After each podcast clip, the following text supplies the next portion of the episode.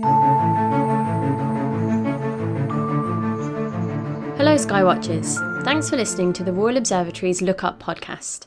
I'm Dara, and I'm going to highlight what to look for in the sky in May in this cosmic diary. So, when looking at faint objects such as stars, nebulae, the Milky Way, and other galaxies, it is important to allow your eyes to adapt to the dark so that you can achieve better night vision. You should allow 15 minutes for your eyes to become sensitive in the dark, and remember not to look at your mobile phone or any other bright device when you're stargazing. And if you do decide to use a star app on your phone, then make sure to switch on the red night vision mode. Now, being firmly in the spring months, with the length of daylight hours increasing, dark skies for stargazing are becoming more limited to a few hours between the late evening and the very early morning. In fact, by the end of the month, London will no longer experience true nighttime, as the sun will not dip far enough below the horizon at night for the skies to be truly dark. From late May until late July, we will be in astronomical twilight for much of the night. But even with the limited hours for stargazing, May boasts many astronomical highlights. Throughout the month, look out for the famous star pattern the Plough or the Big Dipper, high in the south around midnight. Use an astronomical saying to find a few bright stars by following the handle of the plough to firstly arc to Arcturus, the brightest star in the constellation of Boötes, and then from there follow through and speed on to Spica, Virgo's brightest star. On the night of the 5th, going into the 6th of May, the Eta Aquarids annual meteor shower will reach its peak. As the Earth orbits the Sun at this time of the year, it ploughs into the debris left by comet Halley to produce the Eta Aquarids meteor shower. And later in the year, the Earth will once again plough into the same trail of debris left by comet Halley and will produce the Orionids meteor shower in October. The best time to see this event will be after midnight, but the radiant of the Eta Aquarids meteor shower, which lies in the constellation of Aquarius, won't rise above the eastern horizon until after 3:30 a.m. With a peak rate of roughly 50 to 60 meteors, you may be able to spot quite a few, but the light of the waxing gibbous moon in the southwest will likely hinder your view. Nevertheless, if you can find a clear view of the eastern horizon, scan the skies in that area using just your eyes. They're the best tool for the task. Now, the full moon this month occurs on the 7th of May, and it will be found lying in the constellation of Libra, close to the bright red star Antares in the constellation of Scorpius. In many cultures, names are given to each full moon, and they often reflect changes in nature or the seasons.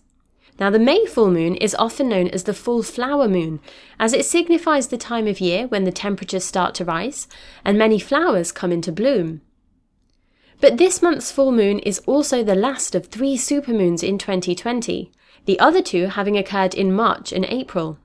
A supermoon occurs when the moon is near its closest point to the Earth in its elliptical orbit, whilst coinciding with a full or new moon. This super full flower moon will be visible after 9:30 p.m. when it rises in the southeast and will be visible all night until it sets in the southwest at dawn on the following morning.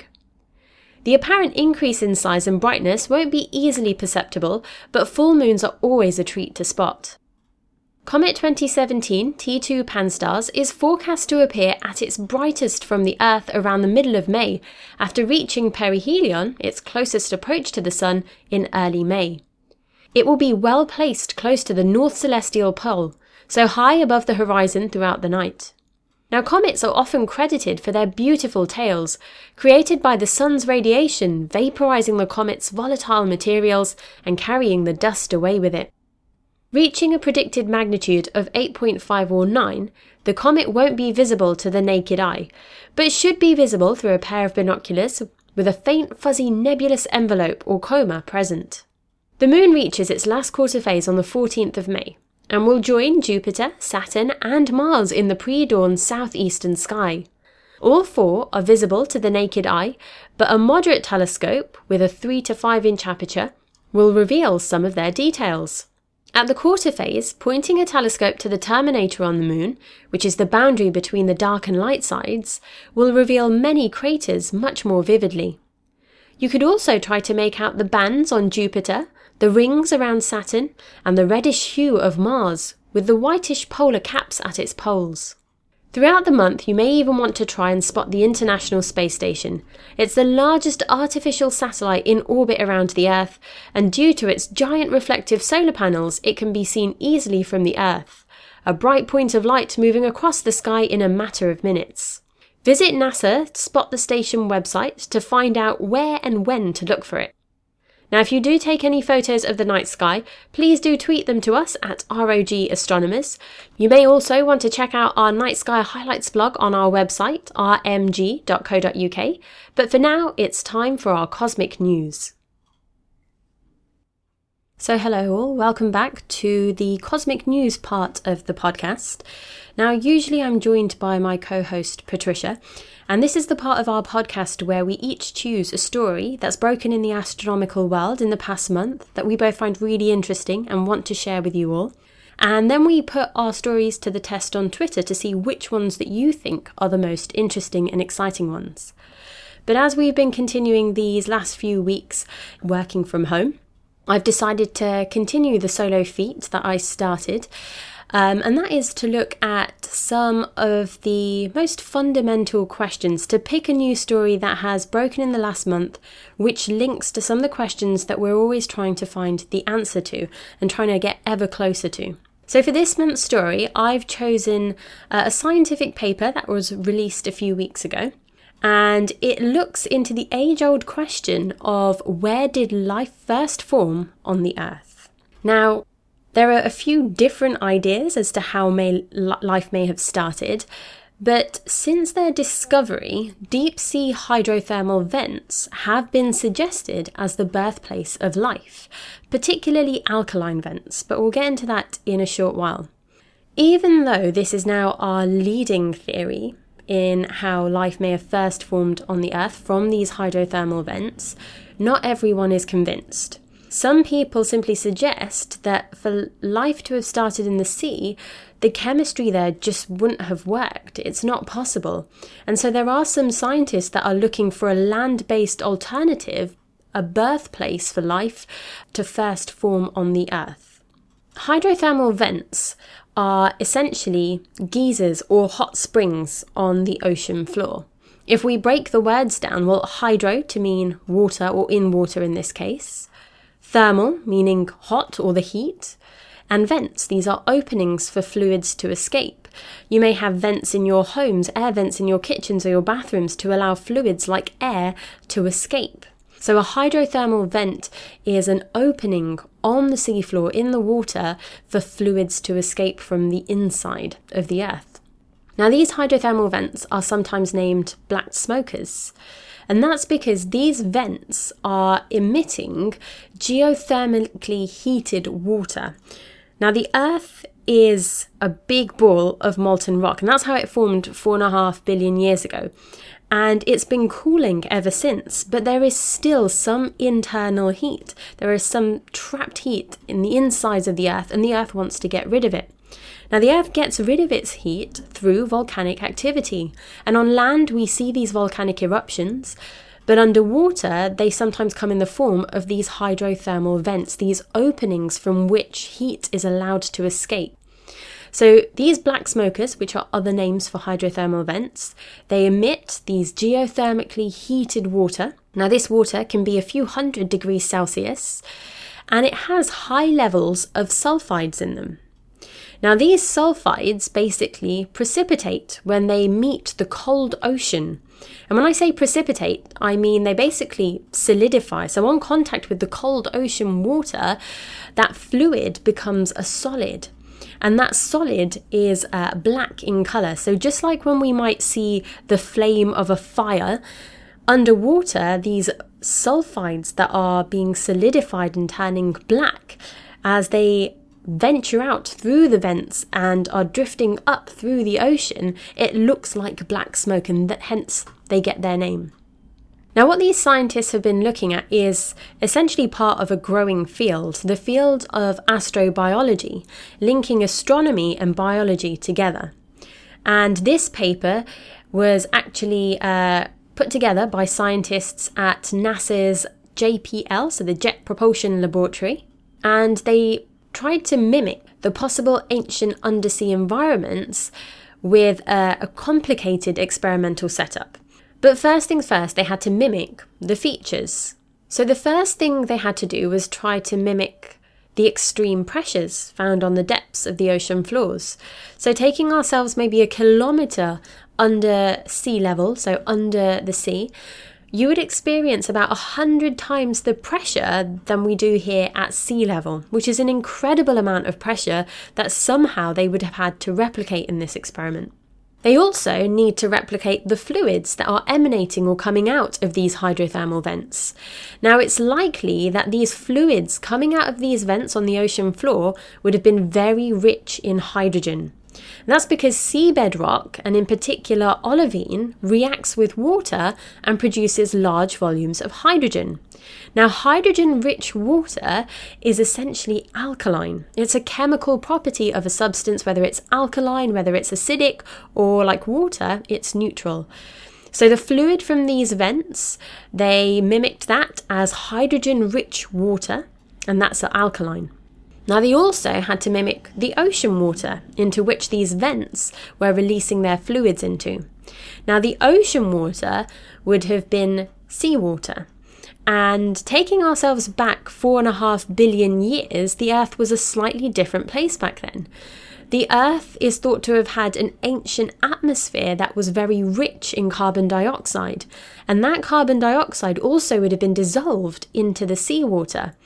So, to mimic the ocean water in their experiment, they used water enriched with carbon dioxide. And carbon dioxide enriched seawater is a lot more acidic. So, when the warm alkaline fluids from the vents, this hydrogen rich water, is mixed with the acidic seawater, that which is enriched with carbon dioxide, it actually creates white calcium carbonate chimneys that are one to two feet tall, and these are the hydrothermal vents. If you go onto Google and you Google search a hydrothermal vent, it will look like a, a mini whitish coloured volcano, and they're made of calcium carbonate formed from the mixing of these warm alkaline fluids, the hydrogen rich water coming out of the vents, mixed mixing with the acidic carbon dioxide enriched seawater. Now, in these environments, scientists also suggest that a few other minerals may have been formed, things like iron sulfides. So, the question here is could the hydrogen rich alkaline water from the vents, when mixed with the acidic carbon dioxide seawater, could it react and produce organic molecules, the building blocks of nearly all life on Earth? Well, after mimicking the features, so they've got the, the deep sea pressures, they've got the fluids coming out of the vents, and the ocean water that it would have been mixing into, they also had to set up a very close match for the ancient environment.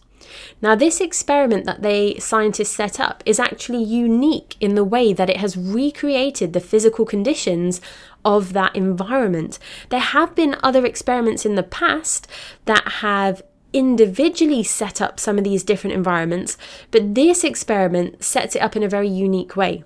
What I mean is that it's not individual high pressure chambers that they used. So it's not one high pressure chamber of the fluid to represent the fluid coming out of the vents, and another high pressure chamber with the fluid representing the seawater. They actually replicated the physical properties of the environments to allow the way that fluids would have flowed and mixed together. And to do this, they had to create multiple chambers that would be joined together and they had to maintain high pressure within that whole system. Now, this was a really dangerous thing to do. You can imagine, as I mentioned earlier, a hundred times the air pressure that we have here at sea level. That's what they were trying to mimic in this huge setup. And if there was a crack or a leak in any of their experimental setup, it could have resulted in a giant explosion. So they actually had to install a blast shield around the whole setup. But this research is really important groundwork for the detailed studies that we want to make, perhaps, of other ocean worlds in the solar system. So there are a few moons around Saturn and Jupiter, which are believed to have subsurface oceans.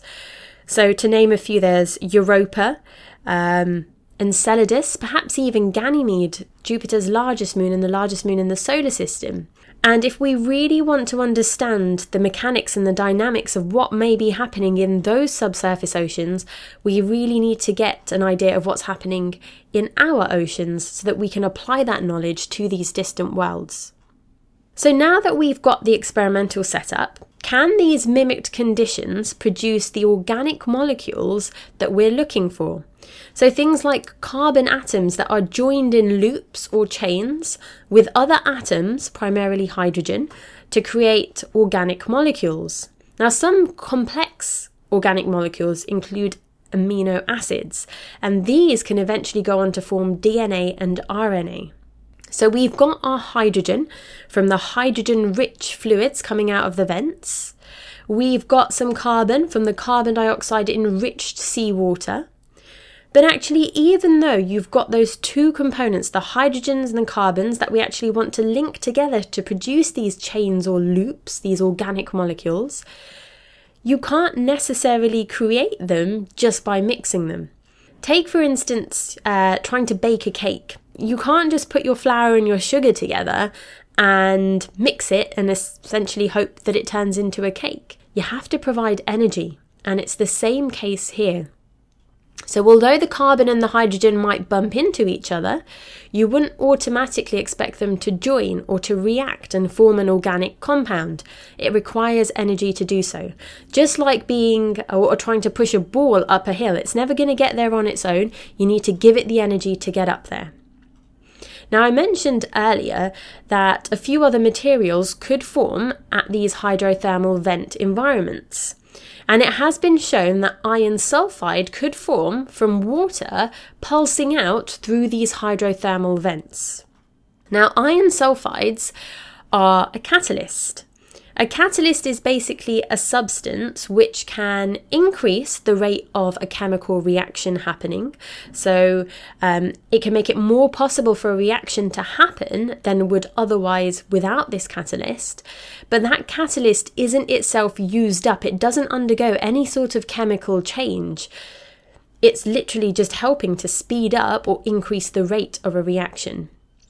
So, with iron sulfides present at this hydrothermal vent environment, it can provide energy. And so it lowers the amount of energy needed for the carbon and hydrogen to react together to form these organic molecules.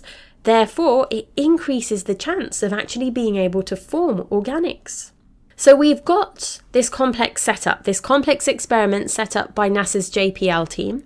They've replicated the high pressure experienced at the depths under the ocean on the seafloor. They've created a setup that allows for the fluid motion uh, to allow the mimicking of how these fluids would have mixed. They've also got hydrogen from the hydrogen rich water that would have emanated from these vents. They've got carbon from the carbon dioxide enriched seawater that would have been in the ancient oceans here on Earth. They've also got this catalyst, the iron sulfides, which can help increase the chances of organics forming from the reactions of this hydrogen with the carbon. So, did they find any organics being created in their experimental setup? Well, the experiment concluded that they had the formation of something called formate, which has the chemical formula HCO2, and trace amounts of methane, which has the chemical formula CH4, and these are both organic molecules. So, the experiment has shown that organic molecules can be formed at these hydrothermal vents under the sea uh, on the ocean floors. But even the scientists themselves say that this is still a long way from demonstrating conclusively that life could have formed in these environments. But importantly, they do note that if we want to make this the leading theory, if we want to make the case that hydrothermal vents are the place where life first started on the Earth, then actually we need to be able to demonstrate the feasibility of every step in this process.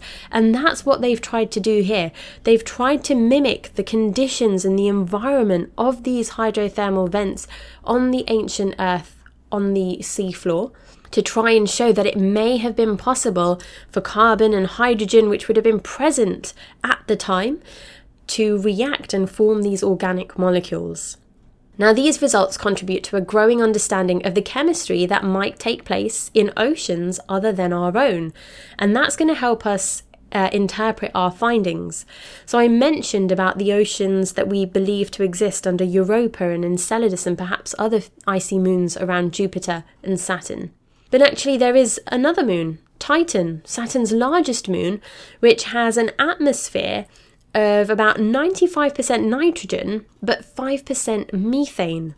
Now, we know that methane is a biosignature. It could be an indication of a sign of life. Now, methane is produced biologically by living organisms and from the, deg- the degradation of uh, biological material here on Earth so that we know it comes from a biological source, but actually, this experiment, along with others, show that there are non biological sources as well to produce methane, such as these hydrothermal vents. So, if we're going to use methane to search for life on other worlds, we need to understand this. We need to understand that methane isn't just something that is produced by biological material, by life, it can be produced by non living things like these hydrothermal vents. There are different sources that it can come from. So there's still no definitive answer to where life on Earth may have started, but there's definitely more evidence to support this leading theory. The idea that life first started from these hydrothermal vents under the seas in the ancient Earth. But it also opens up another question, and that is where is the best place to search for extraterrestrial life in the solar system? Now, finding water on a planet is vitally important to proving that life exists there or could exist there because it acts as a solvent in which chemical reactions can happen for carbon based life. That's why we need water. Uh, earth based or carbon based life needs water in order to be the solvent in which chemical reactions happen, allowing us to live. So we think of places like Europa and Enceladus that perhaps have subsurface oceans. Even Mars is a contender because there are signs and traces that liquid water could, or perhaps in the past existed on Mars, and therefore life may be present or may have been present on Mars in the past. But again, it's not just water, as we've seen with Titan. Finding other biosignatures like methane could be another sign. In fact, on Titan, methane exists as a liquid. It's so cold that methane isn't a gas there, it condenses into a liquid form. Perhaps liquid methane is the solvent in which other types of life uh, need to be able to have their chemical reactions in to, to survive, to exist. Maybe life started under the oceans through these hydrothermal vents here on Earth, or maybe, we don't know, there could be a place on land where life first formed here on the Earth. Maybe there's other water based life in the solar system on these other moons or perhaps another planet that we've mentioned. Or maybe there's just a completely different kind of life that is um, not needing of any sort of liquid water. It has a different type of uh, chemical makeup. For now, we just have to wait and see because we don't have conclusive answers now. We have leading theories, but there's no doubt that we'll get closer and closer and hopefully one day in the future find some evidence that will conclusively prove one or the other. I'd really like to thank the viewers that took part in our poll last month about how they think the moon formed. That was our age old question for last month's lookup. For this month's lookup poll, which will be out on the 1st of May for a week on Twitter and our pages at ROG Astronomers, we're going to be posing the question to you of where do you think the best place to search for extraterrestrial life in the solar system is. So please do take part in our Twitter poll then. Thank you very much for listening uh, to our story this month, I should have said. And actually, if you want to find more astronomy things to keep you entertained, well, we have a whole host of different things to look out for. If you check out our website, rmg.co.uk, we've got learning resources, we've got some animated videos answering some of the biggest questions in space, we've even got other podcasts and blogs. Uh, one includes our Night Sky Highlights blog, which is a written account account of our cosmic diary, the first part of this podcast, but it also has some night sky images to help you in your stargazing. So that's pretty much it from me for a look up this month. Thank you so much for joining us. I hope you enjoyed our story and our age old question where did life first form on the Earth? But for now, uh, I hope you're all doing very well. We'll see you next month for more Look Up.